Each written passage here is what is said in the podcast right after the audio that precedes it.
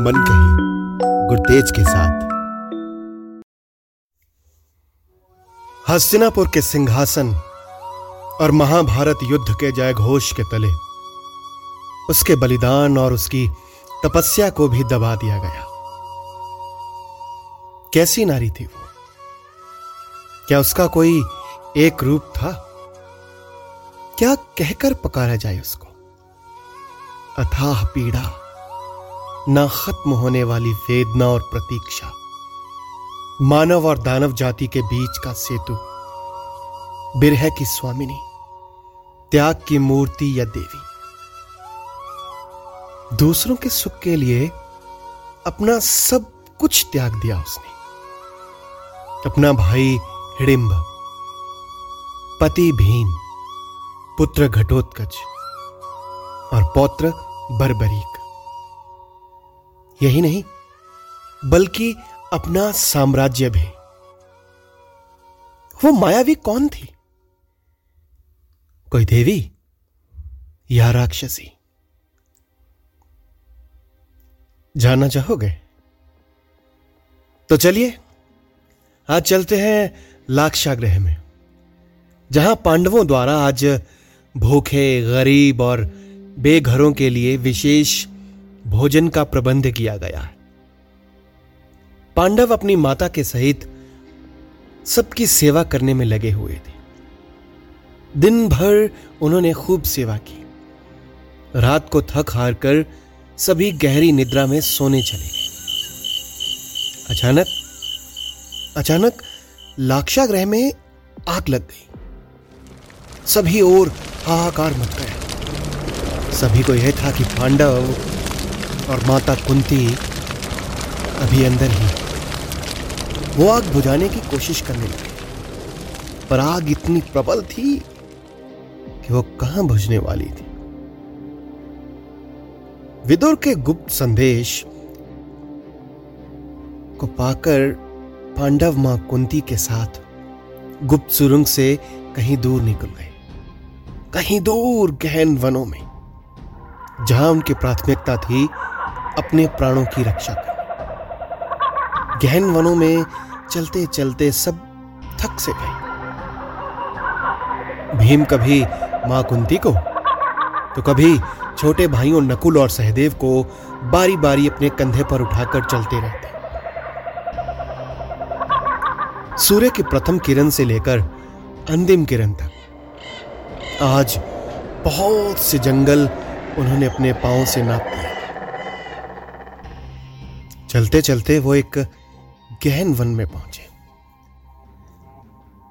जहाँ एक शांत और गहरा सा सन्नाटा था। मानो मृत्यु सा सन्नाटा। पक्षी अपने अपने घोंसलों में सो चुके थे। बीच बीच में कोई जंगली जीव रुदन कर देते थे। पांडवों को यह भय था। कि कहीं कोई कौरवों के गुप्तचर उनका पीछा तो नहीं कर रहे? कहीं उनको पांडवों का पता तो नहीं चल गया होगा? और इधर निद्रा का तेज प्रहार सब पर होना शुरू हो गया था। धर्मराज ने सबको कहा, आप विश्राम कीजिए। मैं यहाँ जाकर आपकी रक्षा हेतु पहरा दूँगा। उसके बात को काटते हुए नकुल सहदेव बोल उठे, नहीं, आप सबकी रक्षा करना हमारा दायित्व है। इसलिए आप सब बिना किसी देरी के सो जाएँ। हम दोनों पहरा देंगे। भीम से रहा ना गया। भीम बोले, मैं सबसे विनय करता हूँ। आप सब विश्राम कीजिए। मुझे अपने भुज बल पर विश्वास है। और मैं भयंकर से भयंकर परिस्थिति का सामना अकेला ही कर सकता हूँ। हाँ, अगर मुझे निद्रा का प्रहार हुआ तो मैं युधिष्ठिर भैया को उठा दूँगा। जब कुंती ने सहमति जताई तो बाकी सबने भी सहमति जता दी। आज की रात उनके जीवन में एक बहुत तीव्र मोड़ लाने वाली किसी को विधाता के विधान का पता नहीं था। दरअसल जिस वन में वो ठहरे थे, वो भयंकर वन राक्षस राजा हिडिंब का था, जिसे मनुष्य मांस खाने का और गर्म रक्त पीने का चाव था। इसके वन में जो भी मनुष्य रात्रि के समय में आया, वो जीवित नहीं बचा। हिडिंब की एक मायावी बहन रूप बदलने में कुशल। एक ही पल में वायु की गति से भी तीव्र कहीं दूर उड़ जाने की कला थी उसमें। वो कुशल थी।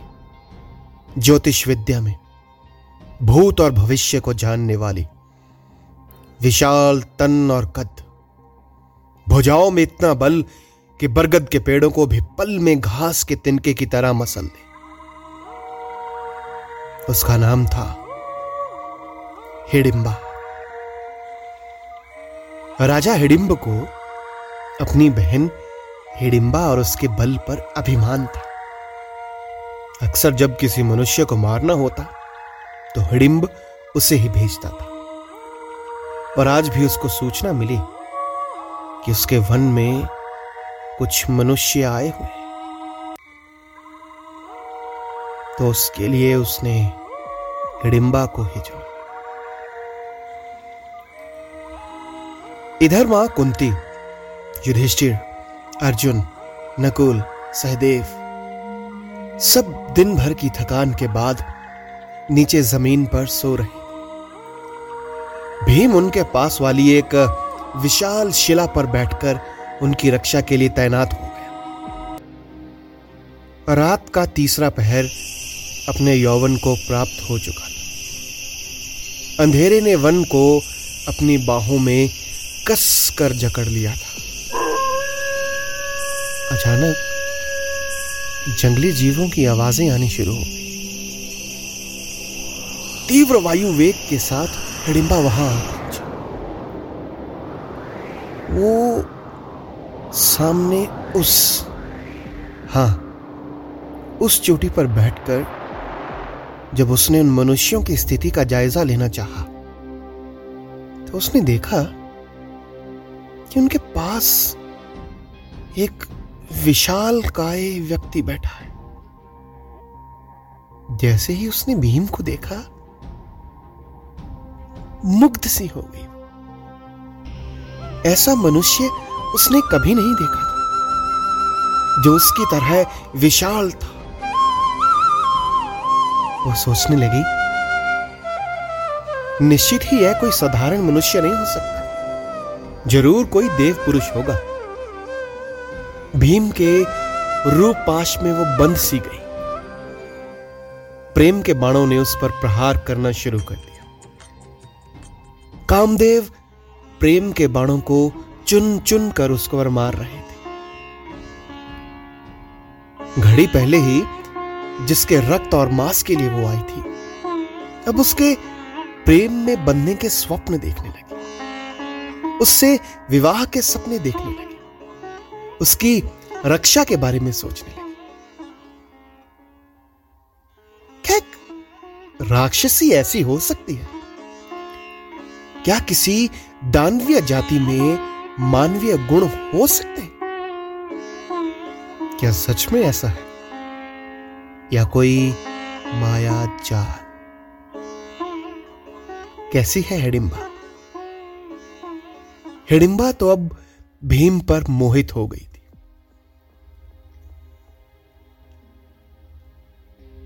ऐसे अनेकों प्रश्नों को वेद व्यास ने सबके समक्ष रखा। इसलिए तो उन्होंने कहा जो महाभारत में नहीं, वो कहीं भी नहीं। अब हिडिंबा ने एक सुंदर राजकुमारी का रूप धारण कर लिया। इतने में भीम की दृष्टि उस पर पड़ी।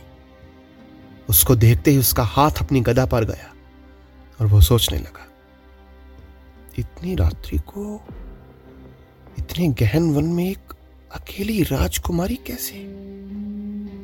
या तो ये कोई देव कन्या होगी, या कोई मायावी। उसने हिडिंबा को कहा, कौन हो तुम? यहाँ यहाँ आने का तुम्हारा तात्पर्य क्या है? क्या तुम कौरवों की कोई गुप्तचर हो? इतने में हडिम्बा उड़कर उसके पास आ गई और बड़े ही प्यार और स्नेह के साथ उसको कहने लगी, मैं स्वन की राजकुमारी मेरा नाम राजकुमारी हिडिंबा है। मुझे मेरे भाई हिडिंब ने तुम्हें मार कर लाने के लिए भेजा था। हम तुम्हारा रक्त और मांस खाना पीना चाहते थे। किंतु मैं तुम्हें देखकर मोहित हो गई। मैं तुम्हें प्रेम करने लगी हूँ। तुम सब लोग यहाँ से भाग जाओ। मेरा भाई मुझसे बहुत प्रेम करता है। मैं काफ़ी समय से यहाँ हूँ। मैं अभी तक वापस नहीं गई। मेरा भाई मेरी तलाश करता यहाँ आता ही होगा। वो बहुत निर्दयी है। वो किसी को जीवित नहीं छोड़ता। भीम ने उसकी बात को सुना और कहा, हे देवी, मैं किसी से भयभीत नहीं होता। मुझे अपने बाहुबल पर विश्वास है। किसी के भय से मैं अपनी माता और भाइयों की निद्रा में विघ्न नहीं डालूँगा। चाहे कुछ भी हो जाए। इतने में तीव्र वेग से पेड़ उखाड़ते हुए हडिंब वहाँ आ पहुँचा। जब उसने अपनी बहन को एक राजकुमारी का वेश धारण किए हुए देखा तो उसे बहुत क्रोध आ गया। उसे समझ लग गई थी कि हिडिंबा उनके साथ मिल चुकी सबसे पहले वो अपनी बहन पर टूट पड़ा। जैसे ही उसने प्रहार किया तो भीम आ गया। उसने कहा, रुको हडिंब, नारी पर प्रहार करना उचित नहीं। वो इस समय कामदेव के बाणों से आहित है। इसमें उसकी कोई गलती नहीं है। अगर तुमने प्रहार और युद्ध करना है तो मुझसे करो। एक नारी पर हाथ उठाना शोभा नहीं देता। उसकी बात सुनते हिडिंब उस पर टूट पड़ा। दोनों का मल्ल युद्ध शुरू हो गया। दोनों एक दूसरे पर अस्त्रों और दिव्य अस्त्रों से प्रहार करने लगे। दोनों अपने विशाल काय तन और बल का प्रदर्शन करने लगे। विशाल पेड़ों को उठा उठाकर एक दूसरे पर फेंकने लगे। कभी लगता कि भीम इस युद्ध में विजयी होंगे? तो कभी लगता हिडिंब। इस युद्ध में चाहे कोई भी जीते, पर हार हिडिंबा की ही होनी है। इतने शोर को सुनकर कुंती और बाकी पांडव भी जाग गए। उस दिव्य राजकुमारी हिडिंबा को देखकर सभी चौंक गए। पर उससे पहले ही कुछ होता, राजकुमारी हिडिंबा ने हाथ जोड़कर उनको सारी बात सत्य सत्य बता दी। उधर भीम ने हिडिंब के सर पर अपने मुष्ट से एक जोरदार प्रहार किया और हिडिंब उस प्रहार को सह ना पाया। उसने वहीं अपने प्राण त्याग दिए। जैसे ही उसके भाई ने प्राण त्यागे हिडिंबा हिडिंबा की आँखों से अश्रुधारा बहने लगी। उसने माँ कुंती से कहा, अब मैं अनाथ हो गई। मेरा इस दुनिया में कोई नहीं रहा। मैं यहाँ अकेली रहकर क्या करूँगी? आप मुझे अपने साथ ले चलें। मैं भीम से विवाह करना चाहती मैं उससे प्रेम करना चाहती कुंती सारी बात को समझ गई, क्योंकि अभी वो हिडिंब राज के जंगल में थे और उनसे पंगा मोल लेकर चले जाना ठीक बात नहीं थी। कुंती ने कूटनीतिक चाल चलते हुए उसकी बात मान ली और भीम को उसके साथ विवाह और एक संतान देने को कहा। यहाँ उसने एक शर्त भी रख दी। रात के समय भीम उनके साथ रहेगा, चाहे जहाँ भी हो। और दूसरी शर्त, कि एक संतान की उत्पत्ति के बाद भीम वापिस उनके साथ ही रहेगा। हिडिंबा ने उनकी यह बात मान ली। हिडिंबा अब बहुत खुश थी कि उसे एक जीवन साथी मिल गया। चाहे शर्तों पर ही सही। हिडिंबा ने भीम को अपने कंधों पर बिठाया और दूर हिमालय की चोटियों में जीवन यापन के लिए उड़ गए एक दिन अचानक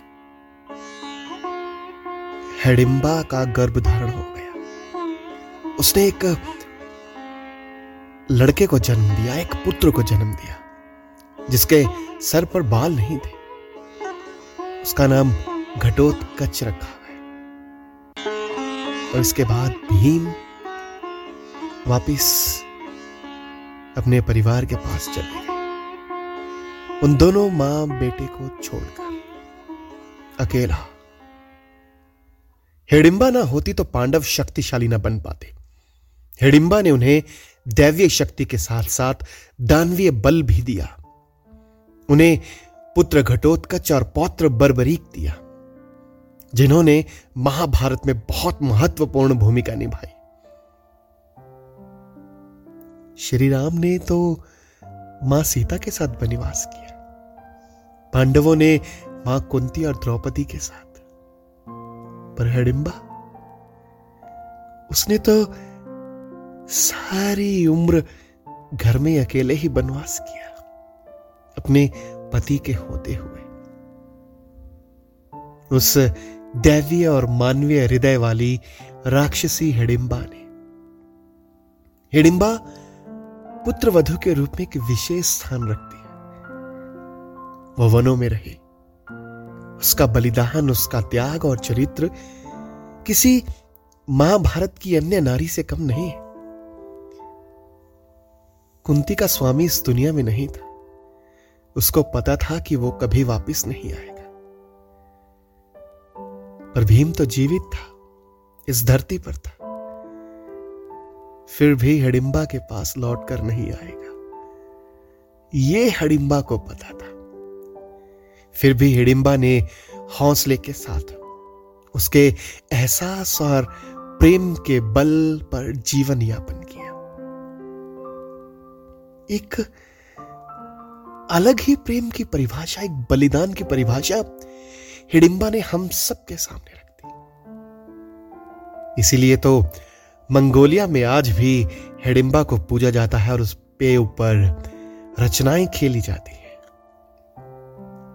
शायद इसी प्रेम के कारण तो प्रेम कथाएँ अमर हैं, जैसे राम और सीता, कृष्ण और राधा। हिडिंबा और भीम।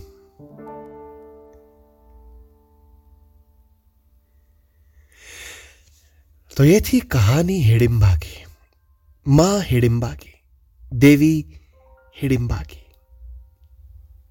फिर किसी कहानी, कविता, किस्से या बात के साथ आपसे मुलाकात करूँगा।